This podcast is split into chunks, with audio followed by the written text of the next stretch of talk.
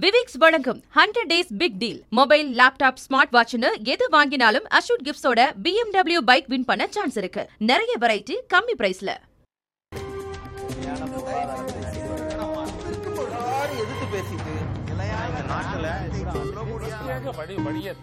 மக்கள் தங்களுடைய பங்களிப்பை அளிக்க வேண்டும். வணக்கம். நேர்பட பேசு நிகழ்ச்சிக்கு வரவேற்கிறேன் கடந்த ஜனவரி இருபத்தி நான்காம் தேதி அமெரிக்காவைச் சேர்ந்த முதலீட்டு ஆய்வு நிறுவனமான ஹிண்டன்பர்க் அதானி குழுமம் தொடர்பான ஒரு ஆய்வு அறிக்கையை வெளியிடுகிறது.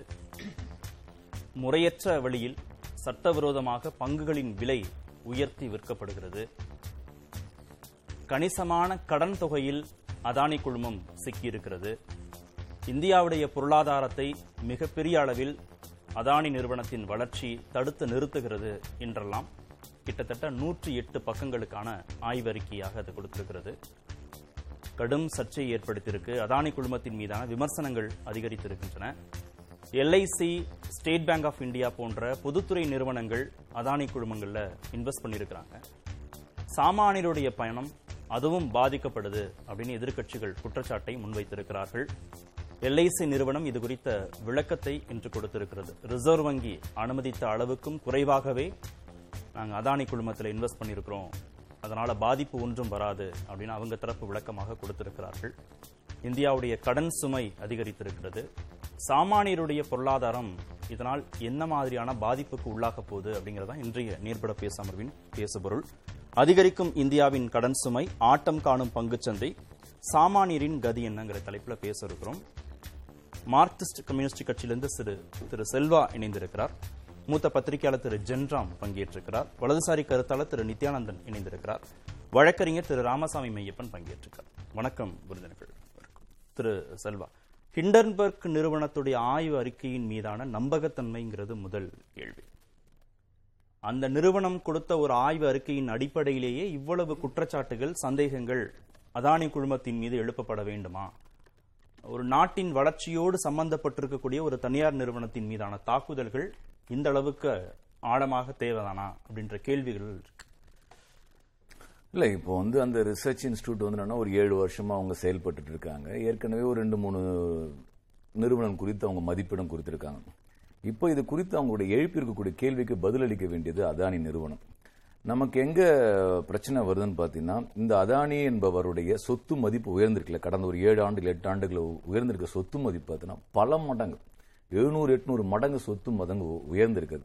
அது உயர்ந்திருப்பதற்கு அடிப்படையான காரணம் என்னன்னா அவருக்கு வந்து என்னன்னா இந்த நாட்டினுடைய பிரதமராக இருக்கிற மோடியோடு இருக்கக்கூடிய நெருக்கமான உறவு ஆளும் கட்சியோட நெருக்கமான உறவு என்னன்னா இவருடைய சொத்து மதிப்பு பல மடங்கு உயர்த்தி இருக்கிறது நம்ம பார்க்க முடியுது. உதாரணத்துக்கு பார்த்தீங்கன்னா ஸ்டேட் பேங்க் ஆஃப் இந்தியா ஆஸ்திரேலியாவில் சுரங்கம் வாங்குவதற்காக கடன் கொடுக்க நிர்பந்திக்கப்பட்டது நமக்கு தெரியும்.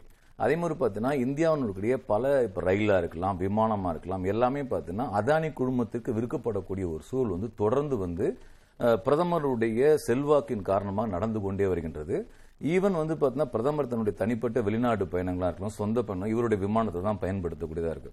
அப்போ அதிகார வர்க்கத்தினுடைய ஒட்டுமொத்த அரவணைப்பின் காரணமாக தன்னுடைய சொத்து மதிப்பை ஊதி பெருக்கிக் கொண்டிருக்கிறார் முறையற்ற வழியில இந்த சொத்து மதிப்பை உயர்த்தி இருக்கிறார் இல்ல தவறான வழியில அந்த மாதிரியான மேல் அதிகாரமிக்க தொடர்புகளான பெற்றிருக்கிறார்னா நீங்க சொல்ற குற்றச்சாட்டு நெறிமுறைகளற்ற வழியில தான் அவர் வந்து சொத்துக்கு வச்சு உதாரணம் பார்த்தீங்கன்னா அவருடைய கம்பெனிஸ் வந்து பல இடங்களில் பார்த்தீங்கன்னா வெளிநாடுகள்ல அந்த கம்பெனி செயல்படவே இல்லை. நிறுவனங்கள் அங்கே இல்லை. அதுக்கான வந்து டெலிஃபோன் கனெக்ஷன் இல்லை அட்ரஸ் இல்லை அதுக்கான இன்டர்நெட் கனெக்ஷன் கிடையாது. எந்த விதமான ஆதாரம் ஒரு நிறுவனம் இருப்பதாக சொல்லி பங்கு மார்க்கெட்லன்னா அவங்க ஷேரை உயர்த்தி ஒரு ஒரு கபட நாடகத்தை வந்து பொருளாதாரத்தில் அவங்க வந்து ஏக்கிரல் என்பதுதான் அந்த நிறுவனத்தினுடைய குற்றச்சாட்டு. ஷெல் கம்பெனிஸ் ஷெல் கம்பெனிஸ் அப்போ இப்படிப்பட்ட குற்றச்சாட்டுகள் வந்து வருவது என்பது என்னன்னா நீங்க வந்து இவருடைய சொத்து மதிப்பு ஏன் இந்த பத்து வருஷத்துல எப்படி ஏத்தின் மடங்கு உயர்ந்ததற்கான காரணம் என்ன? அதுல இருந்து நமக்கு தெரியுது இல்லையா அப்போ என்னன்னா இது குறித்து பதிலளிக்க வேண்டியது பேச வேண்டியது என்னன்னா அதானி கம்பெனி அவங்க பேசட்டும். ஆனா அதற்காக அது தேசபக்தியின் பின்னாடி தேசிய குடியின் பின்னாடி ஒளிந்து கொண்டு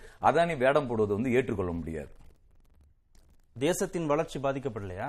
ஏங்க எல்ஐசி இன்வெஸ்ட் பண்ணிருக்காங்க எஸ்பிஐ இன்வெஸ்ட் எல்ஐசி வந்து இப்ப நீங்க சொன்னீங்களே எல்ஐசியோட ஸ்டேட்மெண்ட் கொடுத்திருக்காங்களே இப்ப இன்னைக்கு கொடுத்திருக்க ஸ்டேட்மெண்ட் நீங்க அறிமுகத்துல பேசுனீங்க. எல்ஐசி வந்து இன்னைக்கு வந்து என்னோட இது நான் உறுதியா இருக்குன்னு சொல்றதுக்கு காரணம்னா இது அதானியம் கிடையாது. இவங்களுடைய இது இது எல்ஐசி வந்து ஒரு பெரிய நிறுவன கட்டமைப்பு இருக்கின்றது. ஆனா இதே அதானி தேசபக்தி பேசுறவங்க பிஎஸ்என்எல் வந்து தனியாருக்கு வித்தாங்க அப்ப எங்க பேசப்பட்டது அப்போ? பொதுத்துறை நாசமாக்கும் போது எங்க பேசப்படல தேசபக்தி விஷயங்கள்.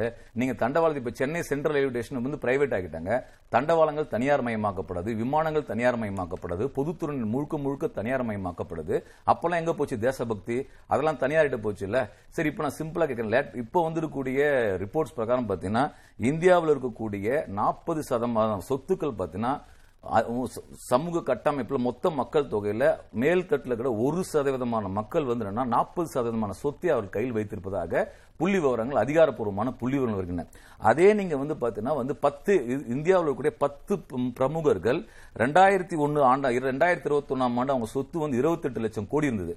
ஒரே வருஷத்தை பார்த்தா முப்பத்தி மூணு லட்சம் கோடியா மாறுது. இப்ப இந்த சொத்து வந்து அதிகரிக்குது. யாருக்கு பார்த்தீங்கன்னா மேல் மட்டத்தில் இருக்கக்கூடிய பணக்கார மட்டத்தில் பத்து பணக்காரர்கள் அல்லது ஒட்டுமொத்த மக்கள் தொகையில் ஒரு சதவீதமான மக்கள் ஒட்டுமொத்த வளத்தையும் சூறையாடி கொண்டுகள் ஆனா மறுபுறம் பார்த்தீங்கன்னா இந்தியாவினுடைய அடிமட்டத்தில் இருக்கக்கூடிய உழைக்கும் மக்கள் கொடுக்கக்கூடிய வரி பணத்தில் தான் இந்த நாடு இயங்கி கொண்டிருக்குது. கிட்டத்தட்ட வந்து உயர் மட்டத்தில் இருக்கக்கூடிய ஒரு சதவீதம் மக்களை விட ஆறு மடங்கு அதிகமாக ஐம்பது சதவீதமான அடிமட்டத்தில் இருக்கிற ஐம்பது சதவீதம் மக்கள் வந்து வரி பணம் அதிகமாக தருகிறார்கள்.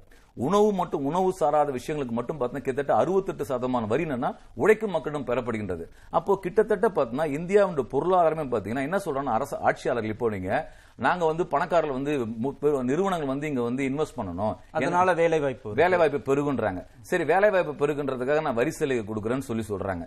சரி வரி சலுகை கொடுக்கறது மூலயமா என்ன பண்றீங்கன்னு பார்த்தீங்கன்னா அந்த பணக்காரர்களுடைய என்ன லாபம் வருது பார்த்தீங்கன்னா என்னுடைய உழைப்பை சாதாரண மக்களுடைய உழைப்பினுடைய வரி பணத்தை பணக்காரர்கள் வந்து எடுத்துக்கொண்டு பணக்காரர்கள் வந்து அனுபவிக்கக்கூடிய வேலை தான் இன்னைக்கு இந்த அரசாங்கத்தோட கொள்கை நடந்திருக்குது. இந்த ஒட்டுமொத்த ஸ்ட்ரக்சர் நடந்திருக்கக்கூடிய ஒரு வெளிப்பாடு தான் அதானியினுடைய ஒரு மோசடி இல்லை அதானியினுடைய நிறுவனத்தினுடைய மோசடி அந்த நிறுவனம் வெளிப்படுத்திருக்கு நம்முடைய இந்திய நாட்டுடைய பொருளாதார கட்டமைப்பு என்னன்னா இன்னைக்கு சிறு- சிதிலமாக்கி வச்சிருக்காங்க இப்போ உதாரணத்தை நீங்க பாருங்க இந்தியாவில் வந்து ஜிஎஸ்டி அறிமுகம் இப்போ ஜிஎஸ்டி வசூல் பண்றாங்க. ஒன்றரை லட்சம் கோடி வரைக்கும் நீங்க வந்து பிசினஸ் பண்ணீங்கன்னு லாபம் இல்ல. பிசினஸ் பண்ணலன்னா அது வரைக்கும் நீங்க வந்து கலால் வரி கட்ட தேவை இப்போ வந்து என்னன்னா இருபது லட்சத்துக்கு கொண்டு வந்துட்டாங்க. ஒரு பத்து பேரை வச்சு கட்டுமான தொழிலாளி பண்ற மேஸ்திரிக்காரன்னு வச்சுங்களேன் அவர் சிமெண்ட் வாங்குறோம் ஜல்லி வாங்குறோம் லாரி வாங்குற எல்லாம் வாடகை எடுப்பார். அவருடைய ஒரு மாசம் டேர்ன் ஓவரே இருபது லட்சம் ரூபாய் இருக்கும். லாபம் வராது. இருபது லட்சம் ரூபாயில பிசினஸ் பண்ணாலே அவர் ஜிஎஸ்டிக்குள்ள கொண்டு வந்து அவருக்கு வந்து என்னன்னா வந்து செக் வைக்கக்கூடிய இந்த இந்திய அதிகார வர்க்கம் இந்திய ஆட்சியாளர்கள் ஏன் வந்து அதானி மாதிரியான பெரும் பணக்காரர்களுக்கு பெரும் முதலாளிகளுக்கு சலுகை அளிக்கிறார்கள்? அவருக்கே நீங்க சப்போர்ட் என்ன சலுகை கொடுக்கறாங்க அவங்க? சலுகை கொடுக்கறது எப்படி பாஸ் வந்து ஆஸ்திரேலியா போயிட்டு ஒரு சுரங்கம் வாங்கினாரு? ஸ்டேட் பேங்க் ஆஃப் இந்தியா நான் நான் கடன் கேட்ட கொடுப்பாங்களா? உங்களுக்கு நிரந்தர சம்பளம் நீங்க போய் கேட்ட கடன் கொடுத்துருவாங்க எடுத்த உடனே. ஏன் அதானிக்கு வந்து அரசாங்கத்தினுடைய வங்கி வந்து கடன் கொடுக்கணும்னு சொல்லிட்டு நிர்பந்தம் கொடுக்கப்பட்டதா இல்லையா? அதனால தானே அவருக்கு வந்து ஆஸ்திரேலியா போய் வாங்கினாரு. நிலக்கரி அந்த சுரங்கத்தை வாங்க போனாரு. இல்ல எங்க கிட்ட எதுவுமே விளக்கம் கேட்கவே இல்ல. அவங்களாகவே ஹிண்டன்பர்க் நிறுவனமே ஆய்வறிக்கையை வெளியிட்டாங்க. அதுக்குன்னு ஒரு ஏதோ ஒரு ஒரு உள்நோக்கம் இருக்கு. அந்த அறிக்கையை வந்து வெளியிட அதாவது உள்நோக்கம் இருக்குன்னா உங்களுக்கு வந்து ஆள் இருக்கிறாங்க. கருத்து சொல்லக்கூடாது. நீங்க விளக்கம் கொடுங்க. நீங்க விளக்கம் பண்ணுங்க. நீங்க பாருங்க வந்து இன்னைக்கு உங்க ஊடகத்துல நீங்க விவாதம் நடத்த உண்மையிலேயே வந்து நான் புதிய தலைமுறை தொலைக்காட்சியை வந்து நான் வந்து நேரத்துல வந்து நன்றி தெரிவிச்சுக்கிறேன் பாராட்டு தெரிவிச்சுக்கிறேன். இப்போ வந்து பாத்தீங்கன்னா வந்து சமீபத்துல இப்போ ஒரு இணையத்தில் அறிக்கை பார்த்தேன் கடந்த ஒரு வார காலத்தில் இந்தியாவில் இருக்கக்கூடிய ஆங்கில பத்திரிகை ஆங்கில ஊடகங்கள்லாம் வந்து ஆய்வு செய்து அந்த கட்டுரை என்ன சொல்லுதுன்னா முதல் பக்கத்தில் வர வேண்டிய செய்திகள்லாம் பதினோராவது பக்கத்துக்கும் பதிமூணாவது பக்கத்துக்கும் தள்ளப்பட்டது. அந்த எல்லாத்துக்கும் என்ன முழு பக்கம் ரெண்டு ஃபர்ஸ்ட் பேஜ் விளம்பரம் கொடுக்குறாரு அதானி கம்பெனி செகண்ட் பேஜ் விளம்பரம் கொடுக்குறாரு. எதுக்கு நிறுவனத்துக்கு விளம்பரம் கொடுக்குறாரு? அதோட நோக்கம் என்ன? என்னை பத்தி நீ பேசாதன்னு சொல்லிட்டு அந்த கிட்டத்தட்ட ஊடக கார்பரேட் இருக்கு அதையே வந்து தன்னுடைய கட்டுப்பாட்டுக்குள்ள வைத்துக்கொள்ள ஒரு சூழல் இருக்கு. அதை பத்தி வந்து விரிவாக எழுதப்பட்டு கொண்டிருக்கின்றது. இப்ப நான் பொய் சொல்லலையே. நீங்க எல்லாமே வரக்கூடிய விவரங்கள் தானே இருக்கு. அப்ப நீங்க ஏன் மறைக்கிறீங்க நீங்க? நீங்க ஏன் விவாதத்துக்கு போக வேண்டியது அதனால தான் நான் என்ன சொல்றேன்? நாங்க எங்களுடைய மார்க்சிஸ்ட் கம்யூனிஸ்ட் கட்சி என்ன சொல்லுதுன்னா சரி நீ இது யா- இப்ப நான் விமர்சனமா பாக்குறேன். இது குறித்து உச்ச நீதிமன்றம் வழிகாட்டுதலின் கீழனா ஒரு உயர்மட்ட குழு விசாரணை அமைத்து தினசரி விவாதம் நடக்கப்பட வேண்டும். தினசரி இந்த விவகாரம் குறித்து இந்த? விவகாரம் குறித்து உச்சநீதிமன்ற கண்காணிப்பு கீழ்னா ஒரு உயர்மட்ட குழு விசாரணை தினந்தோறும் டே டு டே பேசிஸ்ல வந்து விசாரணைக்கு உட்படுத்த வேண்டும் என்று மார்க்சிஸ்ட் கம்யூனிஸ்ட் கட்சி சொல்லுது. அந்த விசாரணை அடிப்படையில் வரட்டும். திரு நித்யானந்தம் அந்த கோரிக்கை நியாயமானதா? உச்சநீதிமன்றத்தின் நேரடி கண்காணிப்பின் கீழ் தினசரி ஹிண்டன்பர்க் நிறுவனத்தின் ஆய்வறிக்கை தொடர்பா? அதானி குழுமத்தின் மீது சுமத்தப்பட்டிருக்கக்கூடிய அவங்க தரப்புல சுமத்தப்பட்டிருக்கக்கூடிய முறைகேடுகள் தொடர்பா விசாரிக்கணும் அனைவருக்கும் வணக்கம். ஹிடன்பர்க் பற்றி நீங்கள் குறிப்பிட்டீங்க. அது ஒரு ஆய்வு நிறுவனம். ஒரு தனியார் நிறுவனம். நாலைந்து பேர் குழுவாக சேர்ந்து அவர்கள் என்ன நினைக்கின்றார்களோ அவர்களுடைய கருத்துக்களை அவர்கள் சொல்லுவார்கள் அவர்களுடைய நோக்கம் ஹிடன்பர்கு ஹிடன் அஜெண்டா ஏதாவது இருக்கும். இல்லாமல் அவங்க பண்ண முடியாது. அந்த ஹிடன் அஜெண்டா என்ன? என்ன? அது இப்போ நம்ம பேசி ஆகணும் நீங்க சொல்லுங்க என்னன்னு. ஆ. இப்போ ஹிடன்பர்க் நிறுவனம் எங்கே இருக்கக்கூடிய நிறுவனம்? யூஎஸ்ல இருக்கக்கூடிய நிறுவனம். இவர்கள் வந்து ஸ்டாக் மார்க்கெட்டில் தங்களுடைய பங்கை ஏமாற்றி விற்றார்கள் அப்படின்னு சொல்லி ஹிடன்பர்க் ஒரு கட்டுரை எழுதுது. அதை தான் இப்போ நம்ம பேசிக்கிட்டு இருக்கிறோம். ஆனால் நீங்கள் பாருங்கள் யூஎஸில் இந்த மாதிரி போலித்தனமாக தங்களிடத்தில் எந்த விதமான அந்த ஷேருடைய பணம் இல்லாமல் ஆனால் அந்த ஷேரை கட்டுவதற்கு பதினான்கு நாட்கள் அவகாசம் ஒரு காலத்தில் இருந்தது. ஆறு மாசம் வரை சிலதெல்லாம் இருந்தது. ஆனால் இன்றைக்கு டிஜிட்டல் என்று வந்த பிறகு அன்றைக்கே முடிவாக வேண்டும். அதுதான் உண்மையானது. ஆனால் சட்டம் இந்த பதினான்கு நாட்களுக்குள் இவர் விற்ற ஷேருக்கான யார் யாரெல்லாம் வாங்கினாங்களோ அவங்கெல்லாம் ஒரு நூறு ரூபாய்க்கு இவர் விற்றிருந்தாருன்னா நூற்றி இருபது ரூபாய்க்கு இவருக்கு கிடைக்கக்கூடிய இ- இரு எண்பது ரூபாய் இவருக்கு கிடைக்கக்கூடிய இருபது ரூபாய் கிடைக்கும். இது நடுவில் இருக்கக்கூடியவர்கள் செய்யக்கூடிய அதான் ஷேர் மார்க்கெட்டில் புரோக்கரேஜ் நடக்கக்கூடிய விஷயங்கள். இந்த மாதிரி நடக்கிறத சட்டப்பூர்வமாக அமெரிக்க நிறுவனம் அமெரிக்க அரசு தடை செய்யவில்லை. காலம் காலமாக இந்த வியாபாரம் நடந்து கொண்டிருக்கிறது. இது சட்டவிரோதமான காரியம் அல்ல. அப்படி இது சட்டவிரோத காரியமாக நம்முடைய அதானி குழுமம் செய்திரு இருக்குமேயானால் செக்யூரிட்டி எக்ஸ்சேஞ்ச் கமிட்டி என்று நம்முடைய அமெரிக்க நாட்டில் இருக்கிறது. அவர் இடத்துல புகார் கொடுத்தால் ஆறு மாதத்தில் விசாரணை செய்து உள்ளே தள்ளி விடுவார்கள். குற்றச்சாட்டுலாம் என்ன அப்படின்னா கார்ப்பரேட் வரலாற்றில் இதுவரைக்கும் நடந்துராத மிகப்பெரிய மோசடி. மொரிஷியஸ் கரீபியன் தீவுகளில் அங்கே வந்து வரி சலுகை இருக்கு. அதை பயன்படுத்தி அங்க அந்த நாடுகளில் நிறுவனங்களில் வந்து ஏற்படுத்தி உருவாக்கி அங்கேருந்து முதலீடு பண்ணியிருக்கிறாங்க நிறைய கம்பெனிகள் ஷெல் கம்பெனிகள். அப்புறம் இவங்க சகோதரர் இவருடைய மச்சான் மீதெல்லாம் நிறைய முறைகேடு புகார்கள் வழக்கெல்லாம் இருக்கு. இவங்கெல்லாம் வந்து நிறுவனங்களுடைய தலைமை பொறுப்புக்கு வந்திருக்கிறாங்க.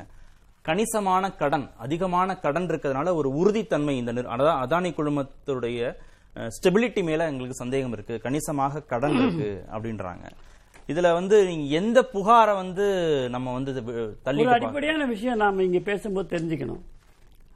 அது வந்து ஒரு தனியார் நிறுவனம். அதானி என்பது அரசு நிறுவனம் கிடையாது. தனியார் மயம் என்று சொல்றோமே அந்த மாதிரி தனியார் மயம் தான் அது. அதுல வந்து இவர்களுக்கு வேண்டியவர்களை சொந்தக்காரர்களை அவர்கள் நியமித்தார்கள் என்று சொல்வது குற்றச்சாட்டே கிடையாது. ஒரு மக்கள் ஜனநாயக அமைப்பில் இருக்கக்கூடிய கட்சிகளிலே அவருடைய குடும்பத்தார் தான் வர வேண்டும் என்று சொல்லுகின்ற நாட்டிலே நாம் வாழ்ந்து கொண்டு பொதுத்துறை நிறுவனங்கள் வந்து இன்வெஸ்ட் பண்றாங்கல்ல. எல்ஐ எல்ஐசி எஸ்பிஐ போன்ற. பொதுத்துறை நிறுவனங்கள். இன்வெஸ்ட் பண்றாங்க. அந்த பொதுத்துறை நிறுவனங்கள்ல இன்வெஸ்ட் பண்ணிருக்கிறவங்க சாமானிய மக்கள் அது அது ஒரு பாயிண்ட் அது ஒரு. பாயிண்ட் ரெண்டு பாயிண்ட் சொல்லிடுறேன் பொதுத்துறை நிறுவனங்கள் அதானி நிறுவனத்துல இன்வெஸ்ட் பண்றாங்க. பொதுத்துறை நிறுவனங்கள்ல சாமானிய மக்கள் எல்ஐசில பாலிசி போட்டிருக்கிறது கோடிக்கணக்கான சாமானிய மக்கள் எஸ்பிஐல சேமிப்பு வச்சிருக்கிறவங்க கோடான கோடி சாமானிய மக்கள். இது ஒரு பாயிண்ட் இன்னொன்று இவங்க வந்து கூடுதல் மூலதனம் பெறுவதற்காக பங்குகளை விக்கிறாங்கல்ல.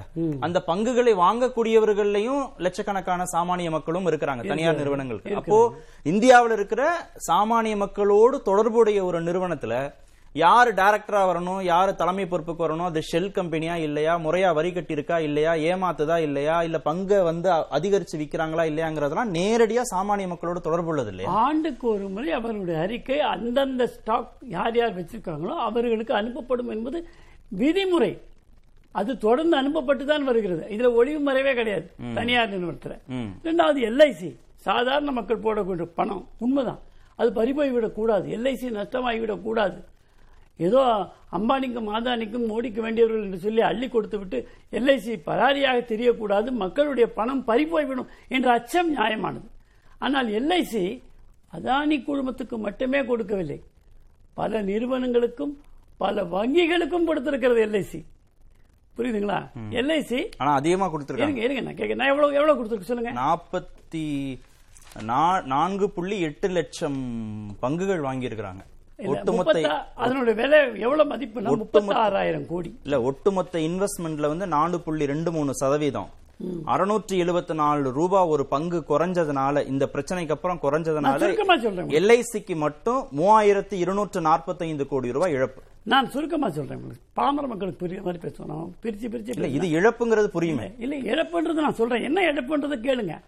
இதுவரை எல்ஐசியில இருந்து முப்பத்தாறாயிரம் கோடி அந்த குடும்பத்திற்கு அவர்கள் முதலீடு செய்திருக்கிறார்கள்.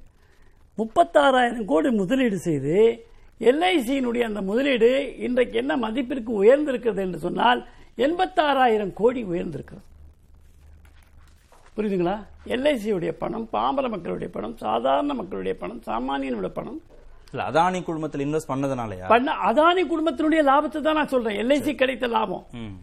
ஆக முப்பத்தாறாயிரம் கோடி இன்வெஸ்ட் பண்ணது. எண்பத்தி நாலாயிரம் கோடி லாபம் பெற்றிருக்கிறது. அந்த லாபத்திலே இன்றைக்கு ஏற்பட்ட இந்த ஹிடன் அஜெண்டா மூலமாக வந்தக்கூடிய செய்தியினால ஏறத்தாழ பத்திலிருந்து இருபது விழுக்காடு வெளிநாட்டு முதலீட்டாளர்கள் வெளிநாட்டுக்காரர்கள் அவர்கள் பங்கை திரும்ப பெற்றுகிறார்கள் பதினாறாயிரத்தி ஐநூறு கோடி இழப்புன்றாங்க மொத்தம். ஆமா. ஏறத்தாழ பதினாறுல இருந்து இருபது இருபது விழுக்காடு தான். அதுக்கு மேல கிடையாது. பதினாறாயிரத்தி ஐநூறு கோடி. ஆமா. நீங்க மதிப்பு சொல்றீங்க நான் எத்தனை விழுக்காடுங்கிறத சொல்றேன். அவ்வளவுதான். அப்படி அவர்கள் அதை திரும்ப பெறுவது நீங்க ஒரு எடுத்துக்காட்டுக்கு சொல்லணும்னா நமக்கு ரொம்ப பாமர மக்களுக்கு புரியணும்னா பாலு ஜுவல்லர்ஸ் இங்க நம்ம சென்னையில இருந்து நடந்தது. ஒரே நேரத்தில் அது திவால் ஆகிவிட்டதுன்னு சொன்னது காரணத்தினால முத்தம் பேர் போய் கேட்டதுனால அவனால கொடுக்க முடியாம இல்ல இப்ப லாபத்தை வந்து அதானி எல்ஐசிக்கு கொடுத்தாரு அதனால நஷ்டம் கொடுக்கும்போது கண்டுக்க வேணாம் இல்ல எவ்வளவு நஷ்டம் எங்கே நஷ்டம்? முப்பத்தாறாயிரம் கோடி இன்வெஸ்ட் பண்ணதுல எல்ஐசி எவ்வளவு நஷ்டம்? பதினாறாயிரத்தி ஐநூறு கோடி இழப்பு. எதுல இருந்து பதினாறாயிரத்து கோடி? எண்பத்தாறா எண்பத்தாறாயிரம் கோடியிலிருந்து பதினாறாயிரம் கோடி. புரியுதுங்களா? அது பரவாயில்லன்றீங்க. பரவாயில்லைங்க.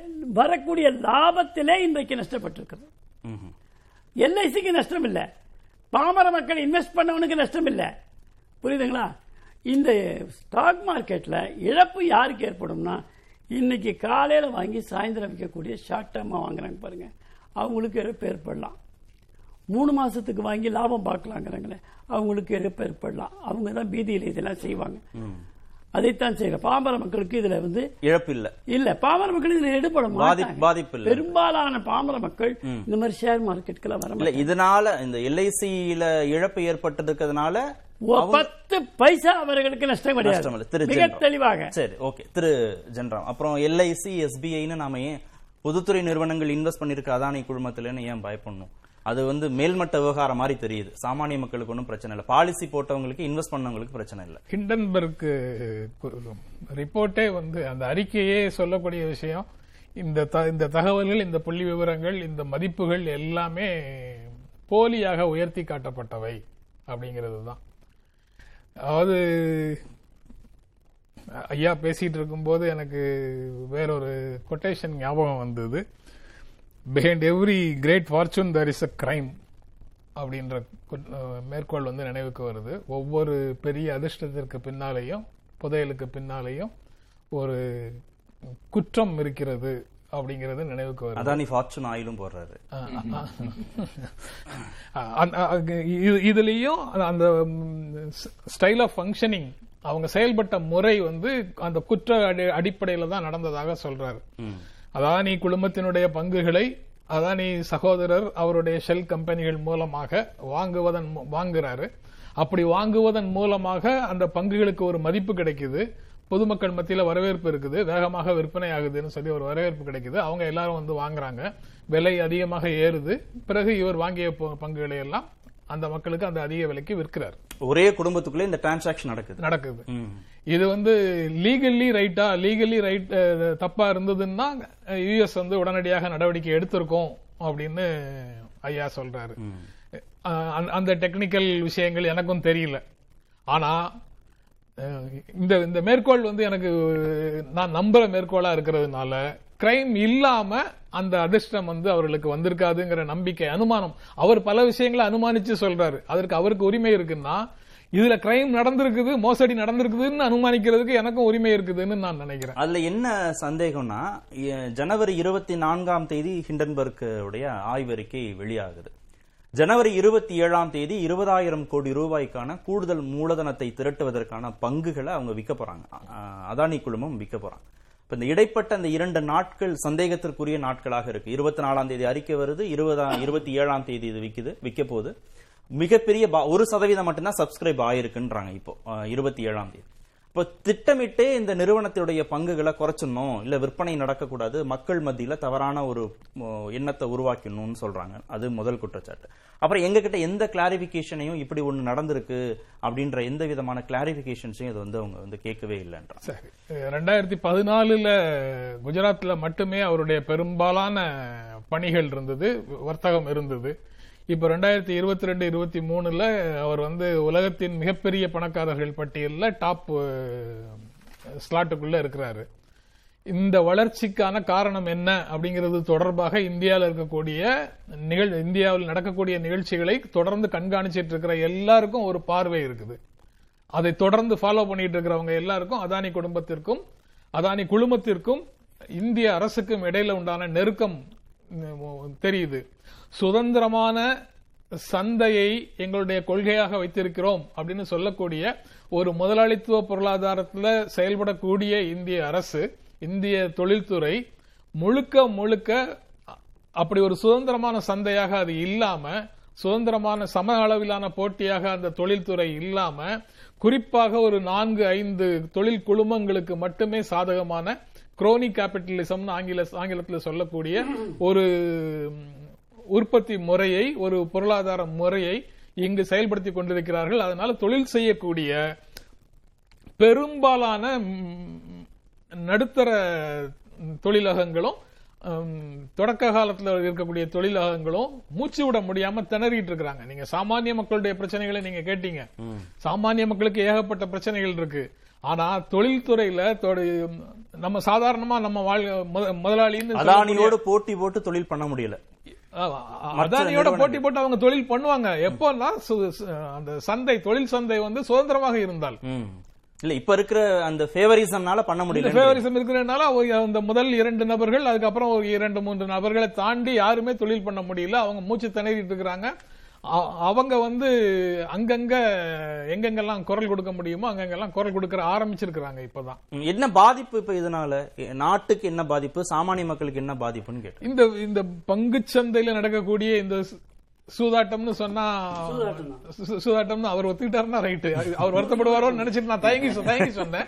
அஹ், பங்குச் சந்தையில நடக்கக்கூடிய இந்த சூதாட்டத்தை நம்பி நியாயமான தொழிலாக நியாயமான வருமானமாக நம்பி ஏராளமான மிடில் கிளாஸ்ல இருக்கக்கூடியவர்கள் இன்வெஸ்ட் பண்றாங்க. அது அவங்க அவங்களுடைய கவர்ச்சிகரமான ஈர்ப்புகளை எல்லாம் புறந்தள்ளி ஒதுங்கி இருக்கிறதுக்கு நமக்கு ஒரு மனத்துணிவு அல்லது நம்மை வழிநடத்தக்கூடிய வேறு ஏதோ ஒன்று நமக்கு தேவைப்படுகிறது. அதெல்லாம் இல்லைன்னா ரொம்ப ஈஸியா வெளிச்சத்துல போய் விட்டில் பூச்சிகள் விழுற மாதிரி எல்லாரும் விழுற நிலைமையில தான் அது இருக்கு. ரொம்ப நெருங்கி போய் நிறைய நண்பர்கள் அதுல இன்வெஸ்ட் பண்றவங்க இருக்காங்க. அவங்க கிட்ட ரொம்ப நெருங்கி போய் எவ்வளவுயா சம்பாதிச்சேன்னு கேட்டா எல்லாம் ஒண்ணும் இல்லையா? அப்பப்போ காசு இருக்கிற மாதிரி ஒரு தோற்றம் வருது. கடைசியில பார்க்கும்போது ஒண்ணும் இருக்க மாட்டேங்குது. அப்படின்னு தான் சொல்றாங்க. ஆனாலும் அவங்களால அதை விட்டு வெளியில வர முடியல. அதை சேமிப்புன்னு நினைச்சு முதல்ல போட்டாங்க. அதுக்கப்புறம் அதுல ஒரு போதை வருது. அதுக்கப்புறம் அதுலயே தொடர்ந்து விளையாடிட்டே இருக்கிறாங்க. விளையாடுற மாதிரி விளையாடிட்டே இருக்கிறாங்க வாங்குறாங்க விற்கிறாங்க. அதுக்கப்புறம் இறுதியாக பார்க்கும்போது அவங்க வந்து வருத்தப்படுற மாதிரி தான் இருக்கிறாங்க. அதான் நிலைமை. இது தவிர நீங்க கூடுதலாக சொன்னது இந்தியாவினுடைய கடன் சுமையும் சொன்னீங்க. அதுவும் ரெண்டாயிரத்தி பத்தொன்பதுல இந்தியாவின் மொத்த உற்பத்தியில 71% சதவீதமாக இருந்த கடன் வந்து ரெண்டாயிரத்தி இருபத்தி ஒண்ணுல தொண்ணூறு சதவீதமாக மாறி இருக்குது. இப்போ ரெண்டாயிரத்தி இருபத்தி நாலுல தேர்தல் வருகின்ற நேரமாக இருக்கிறதுனால அதை கொஞ்சம் தொண்ணூறு சதவீத ஜிடிபியில தொண்ணூறு சதவீதத்திலிருந்து அது எண்பத்தி ரெண்டு எண்பத்தி மூணு சதவீதமாக குறையுது. அது ஒரு நல்ல நிலை அப்படின்னு நமக்கு சொல்றாங்க. புள்ளி விவரங்கள் எல்லாவற்றையும் நம்ம வந்து ஒரு பிஞ்ச் ஆஃப் சால்ட்டோட தான் புரிந்து கொள்ள வேண்டும் அப்படிங்கறதையும் சேர்த்து பார்க்கும்போது அதுவும் ஒரு நல்ல வளர்ச்சியாக இருக்கிற மாதிரி தெரியல. உலக வங்கி பன்னாட்டு நிதியம் இதையெல்லாம் சொல்லக்கூடிய சில கண்டிஷன்ஸை நிறைவேற்ற தொடங்கினார்கள் என்றால் பொதுமக்கள் வந்து கழுத்துல சுருக்கு போட்ட மாதிரி திணறத்தான் போறாங்க. ஆனா லேசா மூச்சு விடுவதற்கான வாய்ப்பு எதுல கிடைக்குதுன்னா அவங்க பொருளாதார சீர்திருத்தங்கள் அல்லது அமைப்பு ரீதியான ஸ்ட்ரக்சரல் சேஞ்சஸ் அமைப்பு ரீதியான சீர்திருத்தங்கள்ங்கிற பெயரில் அவங்க கொண்டு வரக்கூடிய அனைத்தும் சாதாரண மக்களை நெருக்கும் நடவடிக்கைகளாக இருக்குங்கிறது எல்லாராலும் ஏற்றுக்கொள்ளப்பட்ட விஷயமாகவும் இருக்கு.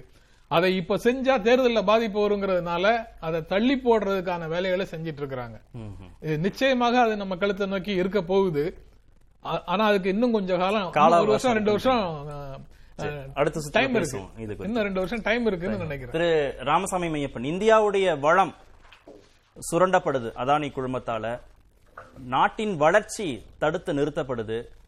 இதையெல்லாம் குற்றச்சாட்டா அறிக்கைகளா சொன்னா அவங்க வந்து தேசியவாதம் பேசி தேசியவாதம்ங்கிற போர்வைக்குள்ள போய் தங்களை வந்து புகுத்திக்கிறாங்க அப்படின்னு ஹிண்டன்பர்க் நிறுவனம் கடுமையான விமர்சனம் பண்ணியிருக்கு. ஒரு நாட்டின் வளர்ச்சி அப்படின்றது ஒரு புறம் இன்னொரு புறத்துல ஒரே ஒரு நிறுவனம் அதானின்ற ஒரே ஒரு நிறுவனம். ரெண்டையும் சமன்படுத்தி நம்ம பேசிட்டு இருக்கோம். கோடிக்கணக்கான மக்களின் வளர்ச்சிங்கிற ஒரு ப- ஒரு பக்கம் வச்சுட்டு இன்னொரு பக்கத்துல ஒரே ஒரு தனிநபர் அவருடைய நிறுவனம் அவருடைய குடும்பத்தார் உறவினர்களுடைய நிறுவனம் அப்படி பேசுறோம்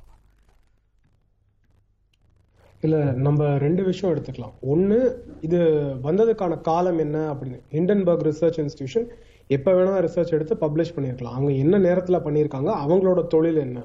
அவங்க வெறும் ரிசர்ச் அண்ட் பப்ளிஷிங் மட்டும் கிடையாது அவங்களோட இருக்க அனலிஸ்ட் எல்லாருமே ஷார்ட்டிங் ஏஜென்சிஸ்லயும் ஹெட்ஜிங் ஏஜென்சிஸ்லயும் வேலை பார்க்கறவங்க. இதனால அவங்களுக்கு என்ன பெனிஃபிட் இருக்கு? இந்த மாதிரி ஷார்ட்டிங் நடக்கும் போதோ இல்ல மார்க்கெட் வேல்யூ ஃபிளக்சுவேஷன் இருக்கும் போதோ ஷார்ட் பண்றவங்களோ இல்ல ஹெட்ஜ் பண்றவங்களோ அதனால லாபம் அடைவாங்களா மாட்டாங்களா?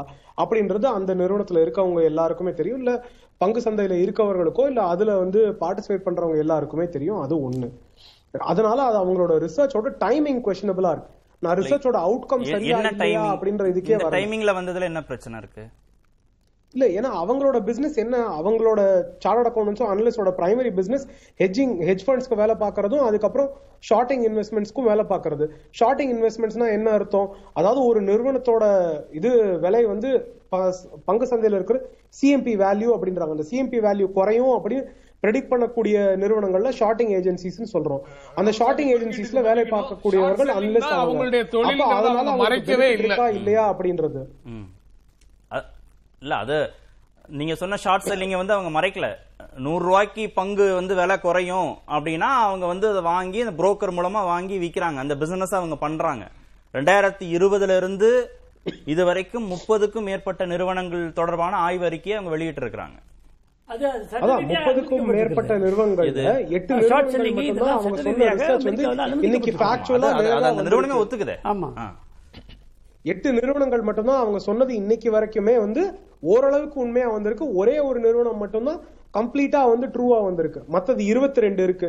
இருபத்தி ரெண்டும் அவங்க சொன்னதுக்கு ஏத்த மாதிரி அந்த ப்ரப்போசலோ இல்ல சப்சிக்வெண்ட் எஸ்சிசியோட அனாலிசிஸோ இல்ல எஸ்சிசி ஃபாலோ பண்ண கம்ப்ளைண்ட்ஸோ எதுவுமே கன்விக்ஷன்ல முடியல.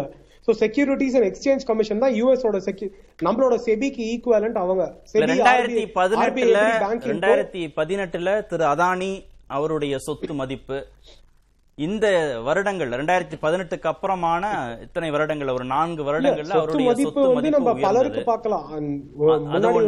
பொதுத்துறை நிறுவனங்கள். பொதுத்துறை நிறுவனங்கள் அவருடைய நிறுவனங்கள்ல செய்திருக்கக்கூடிய முதலீடுகள் அவருடைய அபரிதமான வளர்ச்சி அவருடைய சொத்து மதிப்பு உயர்ந்தது இதையெல்லாம் வச்சுதான் அந்த சந்தேகம் வந்து ரெண்டும் ஒரே புள்ளியில இணையுது.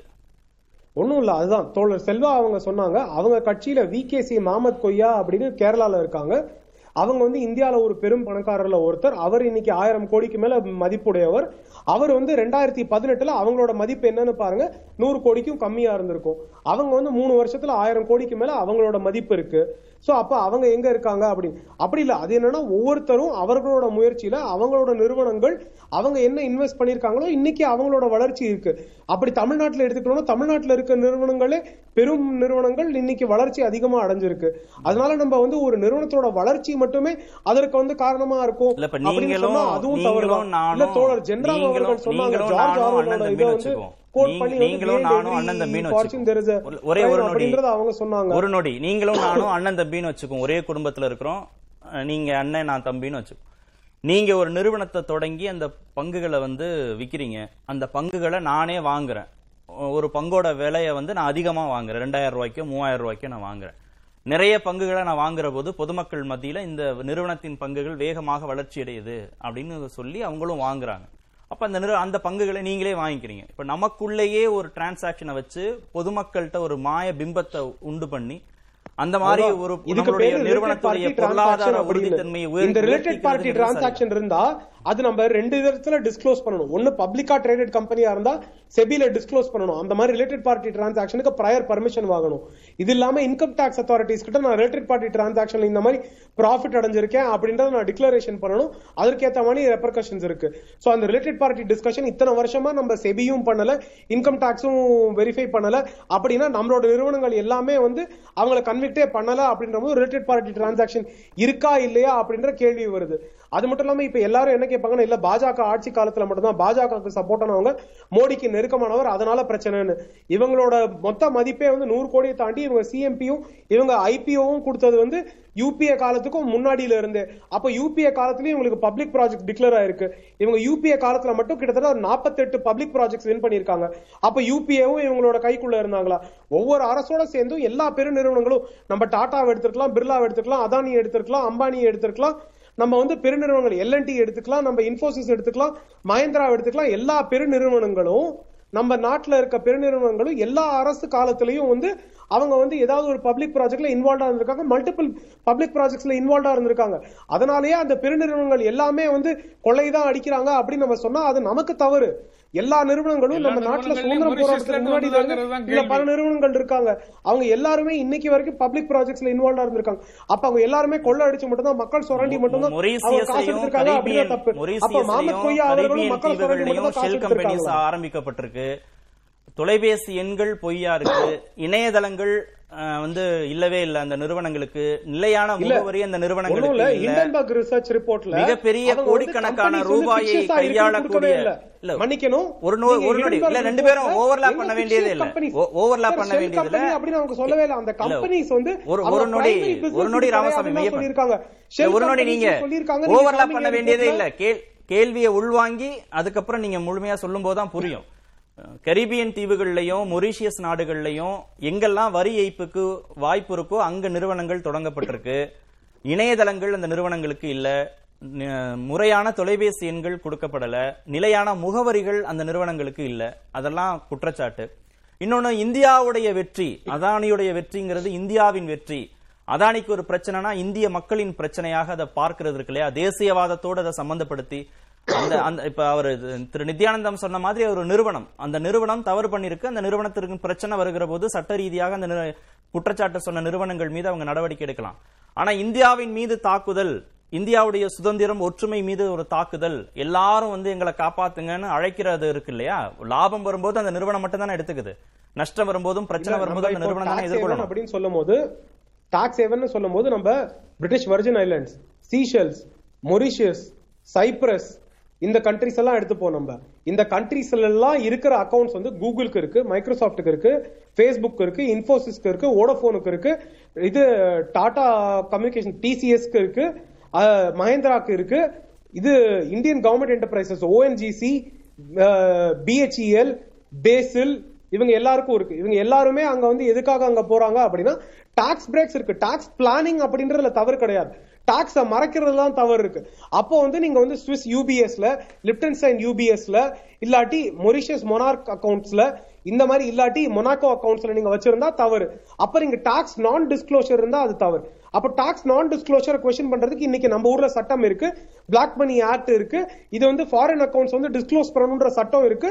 இப்ப நம்ம இயூ கண்ட்ரிஸோட அந்த அரேஞ்ச்மெண்ட்ல இருக்கோம். அவங்க டிஸ்க்ளோஷர் பண்ணிட்டு இருக்காங்க. இதுல நான் டிஸ்க்ளோஷர் அப்படின்றது பிரச்சனை கிடையாது. டாக்ஸ் பிரேக்ஸ் இல்லாம இருக்கிறதுன்னு ஓடோபோன் சர்ன் கேஸே அதுதான். அந்த இதுல ஆர்பிட்ரேஷன் அவார்டே சர்னுக்கு சாதகமா தான் வந்திருக்கு. இந்தியன் அதானி அவங்களுக்கு காசு மீது சொல்லப்பட்டிருக்கக்கூடிய குற்றச்சாட்டுகள். குறித்து அதானி குழுமத்தின் மீது சுமத்தப்பட்டிருக்கக்கூடிய ஹிண்டன்பர்க் நிறுவனத்துடைய ஆய்வறிக்கை குற்றச்சாட்டுகள் குறித்து விசாரிக்கணும் அப்படின்ற ஒரு நிலைப்பாட்டுக்கு வரீங்களா? இல்ல எல்லாமே உள்நோக்கத்தோடு சுயநலத்தோடு சொல்லப்பட்டது. இது குறித்து எந்த விசாரணையுமே தேவையில்லை. உச்ச நீதிமன்றத்தின் கண்காணிப்பின் கீழ் தினசரி விசாரணை நடத்தணும்னு திரு செல்வா வலியுறுத்துறார். நாலு விஷயங்கள். ஒண்ணு அதானி நிறுவனத்தை டிஃபெண்ட் பண்ண வேண்டியது அவங்களோட பொறுப்பு. நான் வந்து டிஃபெண்ட் பண்ணணும்ன்றது அவசியம் கிடையாது. ஒண்ணு ரெண்டாவது அவர்கள் வந்து சரியா இருக்காங்களா தவறா இருக்காங்களான்னு ப்ரூவ் பண்ண வேண்டியது அவங்களோட பொசிஷன் ஏற்கனவே செபி என்கொயரிஸ்ல அவங்க ப்ரூவ் பண்ணியிருக்காங்க கோர்ட் ப்ரொசீடிங்ஸ்ல அவங்க ப்ரூவ் பண்ணியிருக்காங்க. மறுபடியும் இருந்தா அவங்க ப்ரூவ் பண்ணட்டும் ப்ரூவ் பண்ணப்படவில்லைன்னால அவங்க தண்டிக்கட்டும். இது ரெண்டாவது. மூணாவது இன்னைக்கு இருக்கிற பப்ளிக் பர்செப்ஷன் எடுத்துப்போம் நம்ம. நீங்க ஏற்கனவே எல்ஐசி சொன்னீங்க. எல்ஐசி வந்து ரெண்டாயிரத்தி பன்னெண்டுல இருந்து ரெண்டாயிரத்தி இருபத்தி ரெண்டு வரைக்கும் அவங்க வந்து ரெகுலரா எல்ஐசியும் எஸ்பிஐயும் வந்து அதானில இன்வெஸ்ட் பண்ணிருக்காங்க அவங்களோட கன்சாலிடேட்டட் இன்வெஸ்டட் அமௌண்ட்டை எடுத்துட்டு இன்னைக்கு நீங்க பாத்தீங்கன்னா எயிட்டி நைன் பர்சன்ட் ப்ராஃபிட்ல இருக்காங்க அவங்க. இன்னைக்கு இந்த போன நாலு நாள்ல அவங்களோட ஷேர்ஸ் விழுந்ததுக்கு அப்புறமும் எயிட்டி நைன் பர்சன்ட் வந்து ப்ராஃபிட் நாலு நாளுக்கு முன்னாடி அவங்களோட profit percentage one twenty eight percent அப்போ அதுக்கும் இன்னைக்கும் நீங்க பாத்தீங்கன்னா இன்னும் ப்ராஃபிட்டபிளா தான் எல்ஐசி ப்ராஃபிட்டபிளா எஸ்பிஐ இருக்கு. அவங்க. இன்வெஸ்ட்மெண்ட் அமௌண்ட்ல இருந்து இன்னைக்கு அப்படிதான் ஏற்கனவே நீங்க அப்படிதான் சொன்னீங்க. எல்ஐசிக்கு லாபம் வந்திருக்கு. எல்ஐசிக்கு லாபம் வந்ததுக்கு திரு அதானி தான் காரணம்னு ரெண்டு பேரும் சொல்லிருக்கீங்க அதானி காரணமா காரணம் இல்ல. LIC ஸ்மார்ட்டா இன்வெஸ்ட் பண்ணிருக்காங்க எல்ஐசிக்கு இன்வெஸ்ட்மெண்ட் போர்ட்போலியோ இருக்கு. அவங்களுக்கு இன்வெஸ்ட்மெண்ட் மேனேஜர்ஸ் இருக்காங்க. அவங்க என்னென்ன ஸ்டேஜ்ல யாருக்கு இன்வெஸ்ட் பண்ணணும் அப்படின்ற ரிஸ்க் அனாலிசிஸ் அவங்க பண்ணி தான் பொதுமக்களுக்கு பண்றாங்க. அவங்களுக்கு ஆர்பிஐ கைட்லைன்ஸ் இருக்கு செபி கைட்லைன்ஸ் இருக்கு. இன்னைக்கு எல்ஐசியும் பொதுத்துறை நிறுவனம் மட்டும் இல்லாம. அவங்க செபியில பங்கு சந்தையில இருக்கும். நிறுவனம். அவர்கள் மக்களுக்கு லாபம் கொடுத்த அதானி குற்றச்சாட்டு. வைக்கிறாங்களா? திரு ஜென்ராம். திரு நித்யானந்தம் திரு ராமசாமி மையப்பன். ரெண்டு பேரும் பேசினதுல வச்சு பார்க்கும்போது முன் முடிவோட நம்ம அதானியை அணுகிறோம். திரு மோடியோட அவர் நெருக்கமா இருக்கிறார் அப்படின்னு. குஜராத் மாநிலத்தை சேர்ந்தவர் அப்படின்னு. ஆனா இவங்கெல்லாம் சொல்லும்போது எல்ஐசி வந்து இன்வெஸ்ட் பண்ணதுனால லாபம் தான் அடைஞ்சிருக்கு. நஷ்டம் வருகிற போது அந்த நிறுவனம் எதிர்கொள்ளும். லாபம் வருகிற போது எப்படி அதை எடுத்துக்கிறாங்களோ அது மாதிரி நஷ்டம் வரும்போதும் அந்த நிறுவனம் எடுத்துக்கும். இப்போதைக்கு நஷ்டம் தானே? லாபத்தில் லாபத்தில் நஷ்டமா? சரி. அப்போ அத வந்து நம்ம முன்முடிவோட அணுகிறோமா? அதானிய வந்து முன்முடிவோட அணுகிறோம்? ஒரே ஒரு கிளாரிபிகேஷன் மட்டும் தோழர் ஜென்ராம் அவர்கள் பேசுறதுக்கு முன்னாடி. நஷ்டம் லாபம் அப்படின்னு நம்ம பங்கு சந்தையில பாக்குறது தவறு. என்னைக்கு நம்ம அதுல இருந்து புல் அவுட் பண்ணணும் அப்படின்னு எடுக்கிறோமோ நம்ம இன்வெஸ்ட் பண்ண அன்னையில இருந்து நம்ம புல் அவுட் பண்ணும்போது நம்ம கம்மியான காசு திரும்பி வந்தா நஷ்டம். அதிகமா வந்தா அது லாபம். இன்னைக்கு லாபம்ன்ற நிலைமையில தான் இருக்கும். நம்ம வந்து நேத்து இருந்த லெவலோட இன்னைக்கு நம்மளோட சிஎம்பி வேல்யூ கம்மியா இருக்கு அப்படின்றதுனால நம்ம வந்து நம்மளோட டோட்டல் எக்ஸ்பெக்டட் ப்ராஃபிட்ஸ் நீங்க நேத்து டிரா அவுட் பண்ணல அப்படின்னா அது உங்களோட மார்க்கெட் கால்குலேஷன் நம்ம வந்து இன்வெஸ்ட் பண்ணதுல இருந்து இன்னைக்கு அவங்க புல் அவுட் பண்ணா கூட எல்ஐசி லாபகரமா தான் வெளியில வருவாங்க. முன்முடிவுகளோ நான் அதுக்கு பதில் சொல்லல. முன்முடிவுகளோட நாம இருக்கோம் அப்படின்னு அவங்க சொல்றாங்க ரைட்டு. ஆனா முன்முடிவுகளோட அவங்க தான் இருக்கிறாங்க. இது அறிக்கை ஒன்றை வந்து அது கொடுக்குது. அந்த ஹிண்டன்பர்க் கொடுக்குது. அறிக்கை ஒன்றை கொடுக்குது. அறிக்கையில அதானி குழுமத்தின் மேல குற்றம் சாட்டை அது முன்வைக்குது. அந்த குற்றச்சாட்டு சரியா தப்பா அது உண்மையா உண்மைக்கு மாறானதா அப்படிங்கறதை பற்றி பேசுவதற்கு பதிலாக குற்றம் சுமத்தியவர்களுக்கு என்ன நோக்கம்? அது அந்த அறிக்கையை வெளியிட்ட காலம் என்ன? அப்படிங்கிற கேள்விகள் வருது இல்ல அந்த கேள்விகளை எழுப்புறவங்க ஒரு முன்முடிவோட தான் அந்த கேள்வியை எழுப்புறாங்க. கேரக்டர் அசாசினேஷன் தானே. அவ்வளவுதான் முடிஞ்சு போச்சு. இருபதாயிரம் கோடி பங்குகள் விற்பனைக்கு ரெண்டு நாளைக்கு முன்னாடி கேரக்டர் அசாசினேட் பண்ணியாச்சு பிசினஸ் டவுன் பண்ணியாச்சு சரி. கடகடன் இறங்கி இறங்கி அதாவது அதுக்கப்புறம் நான் தான் நான் நல்லவன் அவங்க நிரூபிக்க வேண்டிய கட்டாயத்துக்கு அதானியை தள்ளியாச்சு. உலகம் முழுக்க எல்லா விஷயங்களுக்கும் திருக்குறளை மேற்கோள் சொல் மேற்கோள் காட்டுறவங்களுக்கு எப்பொருள் யார் யார் வாய் கேட்பினும் அப்பொருள் மெய்ப்பொருள் காண்பது அறிவுங்கிறதும் நினைவுல இருக்கணும். நீங்க வந்து அவர் ஒரு அந்த அந்த ஆய்வு நிறுவனம் வந்து ஒரு அறிக்கையை வெளியிடுதுன்னா அதுல உண்டான உண்மைத்தன்மையை பற்றி பேசுவதற்கு பதிலாக அந்த நிறுவனத்தின் மீது குற்றம் சாட்டுவது எப்பொருள் யார் யார் வாய் கேட்கணுங்கிறத சுத்தமாக மறைச்சிடுறது மறந்துடுறது அப்படிங்கிற அணுகுமுறை ராமசாமி மையப்பன் போன்ற நண்பர்களிடத்துல தான் இருக்குது அப்படின்னு நான் நினைக்கிறேன். இதுல உலக உலக நாடுகளுக்கு வேறு ஒரு நோக்கம் இருக்காது. அந்த அந்த நாடுகள்ல இருக்கக்கூடிய நிறுவனங்களுக்கு வேறு ஒரு நோக்கம் இருக்காதுன்னு முற்றிலுமா புறந்தள்ளிட முடியுமா? ஆ, அதாவது இதையும் நான் எப்படி சொல்லணும்னா ஒரு பறவை அது வந்து வாத்து மாதிரி பாக்குறதுக்கு இருக்கு. வாத்து மாதிரி நீச்சல் அடிக்குது. வாத்து மாதிரி குவாக் குவாக்னு குரல் கொடுக்குது. அப்படி என்றால் அது வாத்தாகத்தான் இருக்க வேண்டும். அப்படின்னு ஒரு டக் டெஸ்ட்னு ஒரு டெஸ்ட் இருக்கு. அது அப்டக்டிவ் ரீசனிங் டெஸ்ட் அப்படின்னு அதுக்கு பெயர் ம். அது அதனுடைய நேச்சுரல் முடிவு வந்து இப்படி வரும். அது அதை செய்யுது இதை செய்யுது. இப்ப நீங்க வந்து அதிமுகவை விமர்சிக்கிறீங்க திமுக காரங்க விமர்சிக்கிற மாதிரி நீங்க விமர்சிக்கிறீங்க பாஜகவை விமர்சிக்கிறீங்க காங்கிரஸ்காரங்கள மாதிரி அல்லது திமுக காரங்கள மாதிரி நீங்க விமர்சிக்கிறீங்கன்னா உண்மையா பொய்யான்னு நான் பார்க்க வேண்டியதே இல்ல. நீங்க ஒரு திமுக ஆதரவாளர்னு நான் சொல்லிட்டு போயிடலாம். அந்த மாதிரியான ஒரு மனநிலையில தான் இந்த குறிப்பிட்ட காலத்துல இந்த காலத்தை பற்றிய பிரச்சனை இவங்களுக்கு ரெண்டு மூணு இடத்துல வருது. பிபிசி டாக்குமெண்ட் வரும்போது வருது. இவன் வருது. ஆக அந்த ஒரு வருஷம் தான் இன்னும் அடுத்த எலெக்ஷனுக்கு இருக்குங்கிற கால பிரஜையோட அவங்க தான் இருக்கிறாங்க. மற்றவங்களுக்கு எல்லாம் இருக்கா இல்லையாங்கிறது தெரியல. எலெக்ஷன் முன்னாடி வந்துருச்சேங்கிற பிரங்கை வந்து அவங்களுக்கு அவங்களுக்கு தான் அதிகமாக இருக்கு. அதனால அந்த இதை அவங்க வந்து குற்றச்சாட்டின் குற்றச்சாட்டுல இருக்கக்கூடிய உண்மைத்தன்மைக்கு விளக்கம் கொடுத்தாலே போதுமானதுன்றீங்க. ஆமா அது- அதுதானே நேச்சுரல் இல்ல சட்ட ரீதியா எதிர்கொள்ளலாம். சட்ட ரீதியாக எதிர்கொள்ளலாம். முதல் முதல் அறிக்கை வந்தது இல்ல அதானி குழுமத்துல இருந்து நான் உங்க மேல வழக்கு போடுவேன்னு. அவங்களும் வந்து எங்களுடைய எண்பத்தெட்டு கேள்விக்கு அறுபத்தி ரெண்டு கேள்விக்கு நீங்க பதில் சொல்லல. தாராளமா வழக்கு போடுங்க. நாங்க கேட்டு முன்வைக்கக்கூடிய எல்லா விஷயங்களையும் முன்வைக்கிறோம். எங்களுக்கு எங்க கையில இருக்கக்கூடிய பேப்பர்ஸ் நாங்க வைக்கிறோம். நீங்க நீதிமன்றத்துல பாப்போம் அப்படின்னு அவங்க சொன்னாங்க. அதுக்கு அப்புறம் தான் இந்த தேசபக்திக்கு பின்னாடி புகலிடம் இந்தியா மீதான தாக்குதலாக அது மாற தொடங்கும் இந்தியா மீது இந்தியா மீதான தாக்குதல் தேசபக்தி பிரச்சாரத்துக்குள்ள போகுது. இவங்க எப்பப்பெல்லாம் அதை கையில எடுக்கிறாங்கன்னா தேசபக்தி தேசபக்தி தேசிய கொடி எல்லாம் பத்து வயசு பொண்ணை வந்து கோயில்ல வச்சு வல்லுறவு கொண்டுட்டு அந்த குற்றவாளிகள் மேல நடவடிக்கை எடுக்காதீங்கன்னு ஊர்வலம் போறவங்களும் தேசிய கொடியோட போறாங்க. தேசபக்தி எவ்வளவு தூரம் மிஸ்யூஸ் செய்யப்படுகிறது? இந்த இதை இதை போன்ற சிந்தனை கொண்டவர்களால அப்படிங்கறத நம்ம பார்க்க முடியுது திரு நித்யானந்தம் அதானி குழுமத்தின் மீது ஹிண்டன்பர்க் நிறுவனம் குற்றச்சாட்டை வைக்குது. சட்ட ரீதியாக நீங்க நடவடிக்கை எதிர்கொண்டாலும் நாங்களும் அதை வந்து எதிர்கொள்வதற்கு தயாரா இருக்கிறோம்னு ஹிண்டன்பர்க் நிறுவனம் வந்து விளக்கம் கொடுக்குது. நாங்க சட்ட ரீதியா போறோம் அப்படின்னு சொல்லலாம். அதோடு நிறுத்தி கொண்டிருந்தால் பரவாயில்ல. அதுக்கப்புறம் தான் திரு ஜென்ராம் குறிப்பிட்டது மாதிரி தேசியவாதம்ங்கிறத பயன்படுத்துறாங்க தேசபக்திங்கிறத பயன்படுத்துறாங்க. இந்தியா மீதான தாக்குதலாக அது கட்டமைக்கப்படுது. அதானி ஒருவரே இந்தியாவின் வளர்ச்சியாக முன்னிறுத்தப்படுகிறார். அப்போ எல்லா தவறுகளும் பண்ணிட்டு இறுதியாக தற்காத்துக் கொள்வதற்கு தேசபக்தியும் தேசியவாதமும் ஒரு ஆயுதமாக பயன்படுத்தப்படுதா? அப்படின்ற ஒரு கேள்வியை முன் வச்சாங்க. அது விமர்சகர்களுடைய கண்ணோட்டம். அது உண்மை அல்ல என்பது என்னுடைய கருத்து. ரெண்டாவது இந்த ஹிடன்பர்க் அவர் வந்து கொடுத்துருக்கக்கூடிய குற்றச்சாட்டு அவர் வெளிநாடுகளில் அவருடைய பங்கு இருக்கிறது.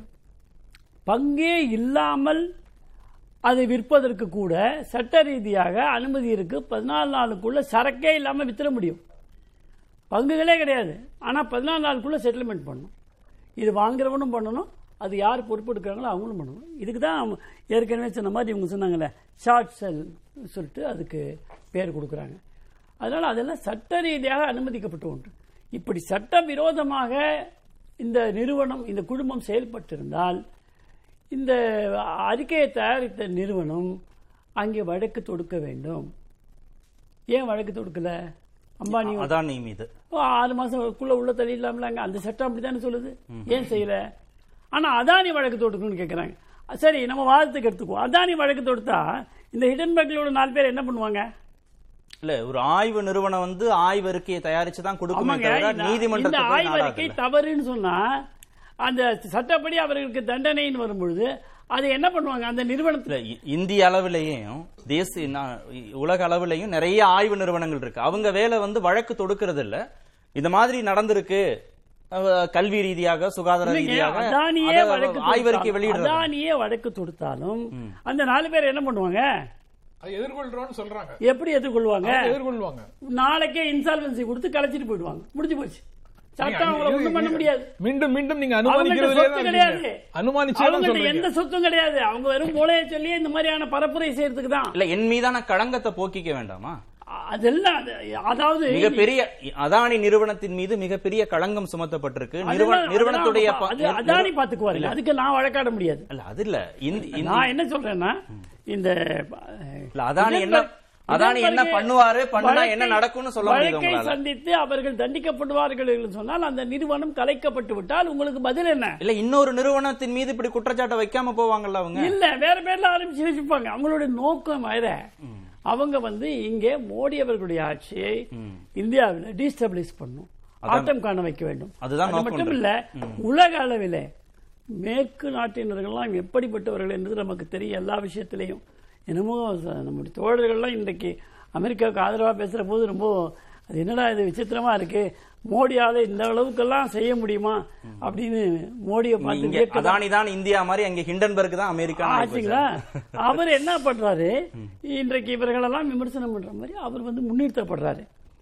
ஒரு முதலாளித்துவ நாட்டில் அவர் முதலாளித்துவ நாட்டினுடைய சட்டத்தை அவர் ஏற்றுக்கொள்ளாமல் அதாவது அந்த சட்ட ரீதியாக அணுகாமல் பதில் எனக்கு முடிச்சிடறேன் நான் முடிச்சிடறேன். அதுக்கப்புறம் உங்களுடைய தொலைக்காட்சியிலேயே கோபாலகிருஷ்ணன் ஒரு தொழில். அவருடைய பேட்டியை நான் பார்த்தேன். என்ன சொன்னார் அவர்? எல்ஐசியிட்ட ஏற்கனவே பல விஷயங்கள்ல பணம் லாபகரமாகத்தான் இருக்கிறது. இது தற்காலிகமானது. இது எப்பொழுதும் இடையிடையே நடக்கக்கூடிய சம்பவங்கள் தான் யதார்த்தமானது தான். இதிலிருந்து மீண்டு வருவார்கள் அப்படின்னு சொன்னாங்க.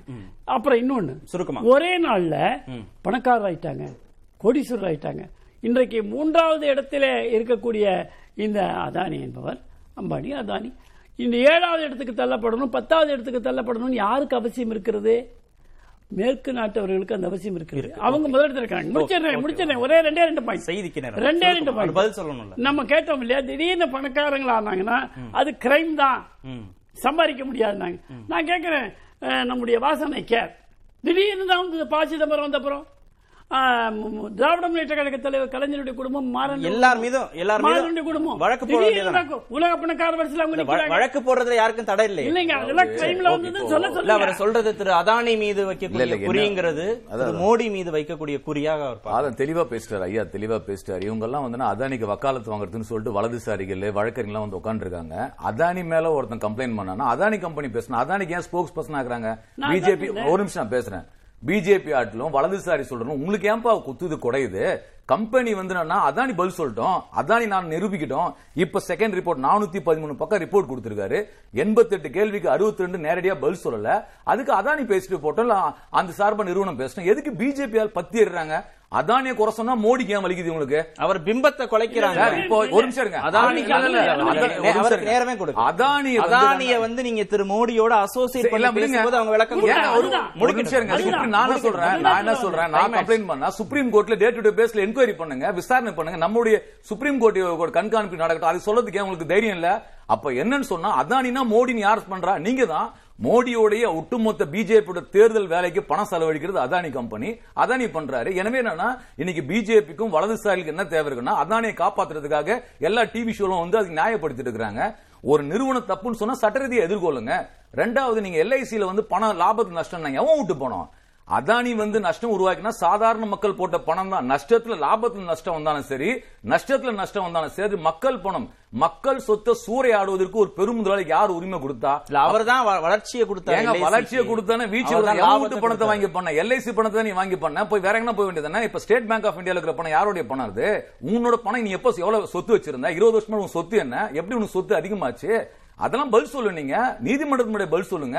அதை சொன்னா உங்களுக்கு ஏன் பிரச்சனை வருது? என் கேள்வினா நான் வந்து குறை சொல்றேங்க. உங்களை விமர்சனம் பண்றேன். நீ உங்களுக்கு ஒரு பாடி இருக்கு நீங்க என்கொயரி பதில் சொல்ல போறீங்க. அதுக்கு எதுக்கு பொலிட்டிக்கலா வந்து இப்படி பத்தி எரியல உங்களுக்கு நோக்கம் இருக்குன்ற ஏன் நோக்கம் என்னன்னா அவர் பதில் சொல்லிட்டாங்க. இவர் ஏங்க வந்து சப்போர்ட்டுக்கு வரணும்? ரெண்டாவது இவங்க சொன்ன நூறு ஒரு ஸ்ட்ரக்சரை பத்தி நம்ம பேசல. இந்த ஸ்ட்ரக்சருக்கு பாத்தீங்களா இது ஊக வாணிகம். ஏங்க ஒரு பொருளை உழைப்பு சேர்த்து உழைப்பின் மூலயமாக ஒரு பொருள் உற்பத்தி செய்து லாபம் விற்கிறது ஒரு மெத்தடு இது முழுக்க முழுக்க கடந்த இருபது முப்பது ஆண்டுகளாக நியோ லிபரல் எரால பங்கு மார்க்கில் சூதாட்டம் பண்றது இந்த மூணு சீட்டு வச்சு விளையாடும் தெரியுமா? நீங்க நந்தா சூர்யா படத்துல ஒன்று வரும் பிதாம் நகர்ல கார்டு வச்சிருப்பான் ரெண்டு ரூபா வச்சா பத்து ரூபா பத்து ரூபா வச்சா நாலு ரூபா சுத்தி நிக்கிறவன் அவன் சொந்தக்காரனா இருப்பான். ஏமாத்திட்டு போயிடுவான். இந்த மூணு சீட்டு விளையாட கூத்து தான் கூத்து தான் இன்னைக்கு நியோ லிபரல் எரான்னு சொல்லக்கூடிய இந்த நவ தாராளம யுகத்துல வந்து என்னன்னா உற்பத்தி சாராம ஊக வாணிகத்துல ஷேர்லயே வச்சு பிசினஸ் பண்றாங்க. இந்த முறை இருக்கு பாத்தீங்களா? இந்த முறை விமர்சனத்துக்கு உள்ளாக்கப்படணும். என்னோட கேள்வி என்னன்னா இந்த நாட்டினுடைய பொருளாதாரம் எப்படி வந்து கடந்த நாற்பது ஆண்டுகள்ல rich get richer poor get poor மாறி இருக்கின்றதோ இதற்கான அடிப்படை பொருளாதார கட்டமைப்பு குறித்து இந்த தேசம் பேசப்பட வேண்டும் இளைஞர்கள் பேசப்பட வேண்டும். அதை பேச சொல்றதுக்கு பிஜேபிக்கு வந்து தைரியம் தான் பேசட்டும். இந்த பொருளாதார கட்டமைப்பு எப்படியே ஏன் பணக்காரன் பணக்காரன் ஆயிட்டு இருக்கான்? ஏன் சார் நான் வந்து வரி கொடுக்குறேன் சார்? அடிமட்டத்தில் இருக்க நான் வரி கொடுக்குறேன். என் வரி அரசாங்கம் வாங்கி நீ வந்து முதலாளிக்கு சலுகை கொடுக்கணும். அது எப்படி அயோக்கியதனமான விஷயம் இல்லையா? என்னோட நாட்டில் இருக்கிற உழைக்கும் மக்கள் கொடுக்கிற ஜிஎஸ்டி வரி இல்ல ஒவ்வொ- உழைச்சு கொடுக்கக்கூடிய வரி இந்த வரி பணத்துல அரசாங்கம் வந்து என்னன்னா பெருமுதலாளி சலுகை கொடுக்கிறது. அப்ப இந்த கட்டமைப்பு குறித்து தேசபக்தின்னு ஒன்று இருந்தால் தேசத்தின் மீது அக்கறை ஒன்று இருந்தால் இந்த பொருளாதார அமைப்பு முறையில் என்ன விதமான மாற்றம் கொண்டு வரணும் பேசலாம். அதுக்கு பதிலா அதானிக்கு வக்காலத்து வாங்குறதுலாம் வலதுசாரியில் கூத்து வந்து பேசினா நீங்க வந்து இந்த தேசபக்தி பேசினா பெரியார் சொல்லிட்டார் நம்ம தலைவர் சொல்லிட்டார். அதாவது என்னன்னா அயோக்கியர்களின் கடைசி புகழும் தேசபக்தின்னு சொல்லிட்டார். அதை தான் இன்னைக்கு வந்து பிஜேபி நிரூபிக்கொண்டு திரு ராமசாமி தேசபக்தி முன்னிறுத்தப்பட்டு சொல்லப்பட்ட குற்றச்சாட்டுகளின் வீரியத்தன்மை மழுங்கடிக்கப்படுது. நீர்த்து போக செய்யப்படுதா சுருக்கம் ஏன்னா மக்களுக்கு அனைவருமே தவறான கருத்தை கொண்டு போய் சேர்க்கணும் அப்படின்றது ஒண்ணு இதுல என்னன்னா புதிய தலைமுறை வந்து யார வந்து அழைக்கணும். அப்படின்ற எடிட்டோரியல் வழக்கறிஞர் வந்து அவர் கருத்து சொல்றாரு. நான் தப்பு சொல்றேனா இல்லையான்றது மக்கள் பேசட்டும். நீங்க பேசும்போது? அது வந்து வலதுசாரி கட்சிகள் வந்து இன்னைக்கு தமிழகத்துல ஆட்சியில் இருக்கிறவங்க அவங்க தான் நிர்ணயம் பண்ணுவாங்க அப்படின்னு ஒண்ணு ரெண்டாவது அவங்க இன்னைக்கு என்ன சொல்றாங்க அப்படின்னா இன்னைக்கு அரசு சார்ந்த நிறுவனங்கள் எஸ்பிஐ எல்ஐசி இது இன்வெஸ்ட் பண்ணது சரியா தவறா? அவங்க ஒரு மார்க்கெட் அனலிஸ்ட் குரூப் வச்சிருக்காங்க அவங்க இன்வெஸ்ட்மெண்ட் மேனேஜர்ஸ் வச்சிருக்காங்க. அவங்க ரிஸ்க் அனாலிசிஸ் பண்ணி இன்னைக்கு இன்வெஸ்ட் பண்ணி அவங்க ரெண்டாயிரத்தி பன்னெண்டுல இருந்து இன்னைக்கு வரைக்கும் இன்வெஸ்ட் பண்ணதுல அவங்க ப்ராஃபிட்டபிளான பொசிஷன்ல இருக்காங்களா இல்லையா? அது இன்னைக்கு அரித்மெட்டிக்கா சரியா. தவறா அப்படின்னு அவங்க கிடையாது. இன்னைக்கு. முதலீடோட வேல்யூட அதிகமா இருக்கா இல்லையா. இது ஒரு உண்மை. ரெண்டாவது ஒரு அரசியல் கட்சி சார்ந்து மட்டும்தான் இந்த குழுமம் இருக்கா? எல்லா அரசியல் கட்சிகள் ஆட்சியில் இருந்த காலகட்டத்திலையும் மாநிலங்களா இருக்கட்டும் இல்ல இதுனா மத்திய இருக்க கட்சிகளா இருக்கட்டும் அப்படின்ற போதும் இவர்கள் வந்து எல்லாரோடையுமே அதே டயத்துல இவங்க பப்ளிக் ப்ராஜெக்ட்ஸ் டெண்டரை வின் பண்ணிருக்காங்க இவங்க பப்ளிக் ப்ராஜெக்ட்ஸ் பெர்ஃபார்ம் பண்ணிருக்காங்க இவங்க குளோபலா ரெண்டாயிரத்தி பத்துக்கு முன்னாடியே இருந்திருக்காங்க. இல்ல எல்லா அந்தந்த ஆட்சி காலத்துல நடக்கும்போது இப்ப டூ ஜி நடக்கும்போது கேள்விகள் எழுப்பப்பட்டது. அதே மாதிரி இப்போ கேள்விகள் எழுப்புறோம். ஆ, சுருக்கமா. அதான் இன்னைக்கு வந்து அரசு கட்சிகளோட சார்ந்த தொடர்பு படுத்தி நிறுவனங்கள் பார்க்க வேண்டிய அவசியமே இல்ல?